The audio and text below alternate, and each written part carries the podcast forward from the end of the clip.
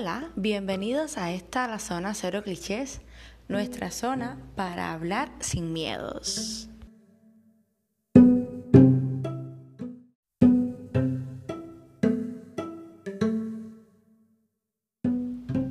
Hoy finalmente el día de la semana más esperado, el viernes. Y aquí, como ya saben, es viernes de Whatever, donde hablamos de cualquier tema en plan cafecito, banquito en un parque o en el sillón de la casa.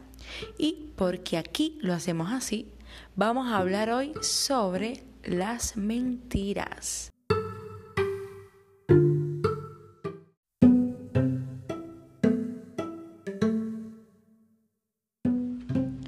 ¿Quién no ha mentido? A ver, es que seguimos añadiendo cosillas a nuestra naturaleza humana Mentir para proteger, por maldad, por temor. Mentir, esconder la verdad a otros de manera intencionada. ¿Creen que la pregunta correcta sería mentir está bien o está mal? No me queda claro si esa es la interrogante adecuada. El bien o el mal no siempre es algo objetivo y en este caso creo que sería más pertinente hallar el valor de la acción en la intención con la que se ejecuta. ¿Por qué mientes? Uf, más subjetivo todavía sí. Y aunque la razón por detrás sea a la vista sana y sin malas intenciones, al ser una conducta hacia otros con repercusiones para una o más personas involucradas, entonces mentir, desviar la verdad, se vuelve un acto peligroso con gran potencial para explotar.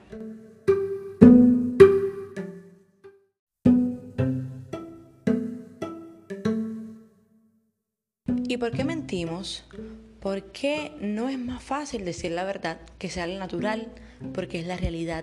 Y mentir es inventar, es arriesgarse a ser descubiertos. Digamos que es nuestra manera de funcionar. A veces le decimos a alguien lo contrario de lo que sentimos porque sabemos que ese alguien no manejará bien la verdad y evitamos la confrontación y el hacer un mal. Es decir, tomamos la decisión por ese otro y manejamos a nuestro antojo la situación no le permitimos conocer la realidad y tener opciones para enfrentarlo. Sin ser mezquinos, sin ser hirientes, podemos transmitir cómo realmente nos sentimos y sí puede tener consecuencias aparentemente negativas para otros, pero como sentirte mal cuando fuiste honesto y respetaste a ese otro desde la oportunidad de ofrecerle tu verdad limpia, sin enredos. Es un cantar en ambas direcciones y solo el tiempo podrá probarlo. Sería tan bonito que fuéramos capaces de aprender este tipo de, gestos de sinceridad. Es un proceso totalmente sano, pero nos cuesta percibirlo de esta manera.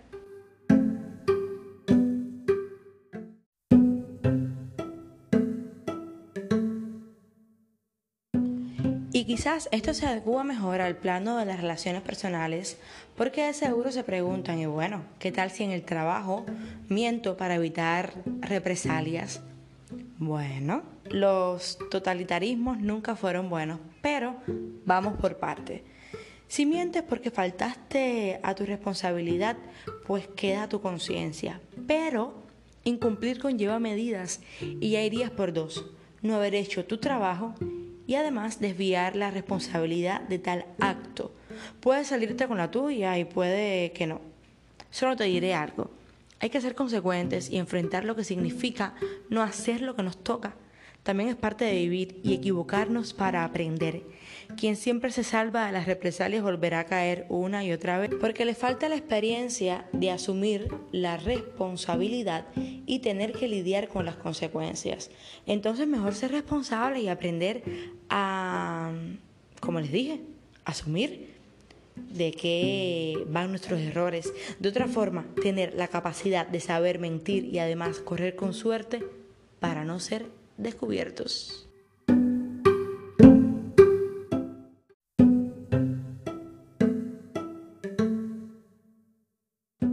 No obstante a lo anterior, me interesa hoy ahondar en la mentira en las relaciones personales, en cómo la autoestima, la inseguridad y los complejos pueden mediar en lo que se declare y en el cómo se comprenda.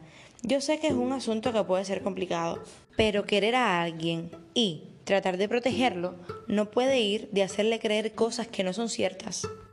No tiene sentido son cosas totalmente contrarias y hasta que no lo entendamos no seremos capaces de darle una oportunidad real al vínculo con el otro.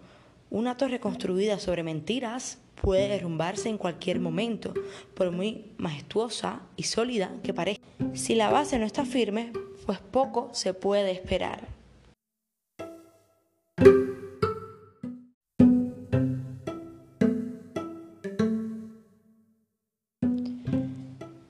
Amigos como llegamos al final de este viernes de Whatever hablando sobre las mentiras. Recuerden sobre la nueva sección donde estaré respondiendo sus preguntas, aclarando sus dudas, leyéndolos e intentando que queden satisfechos con las respuestas y los análisis que haremos por acá. No duden en escribir. Me dejan mensajitos por CubaPod, por el Instagram de Zona Cero Clichés. Recuerden el cero con número, el correo gmail.com Los espero para las redes y sin mentirles les digo que los quiero muchísimo y que les deseo un hermoso fin de semana. Nos vemos.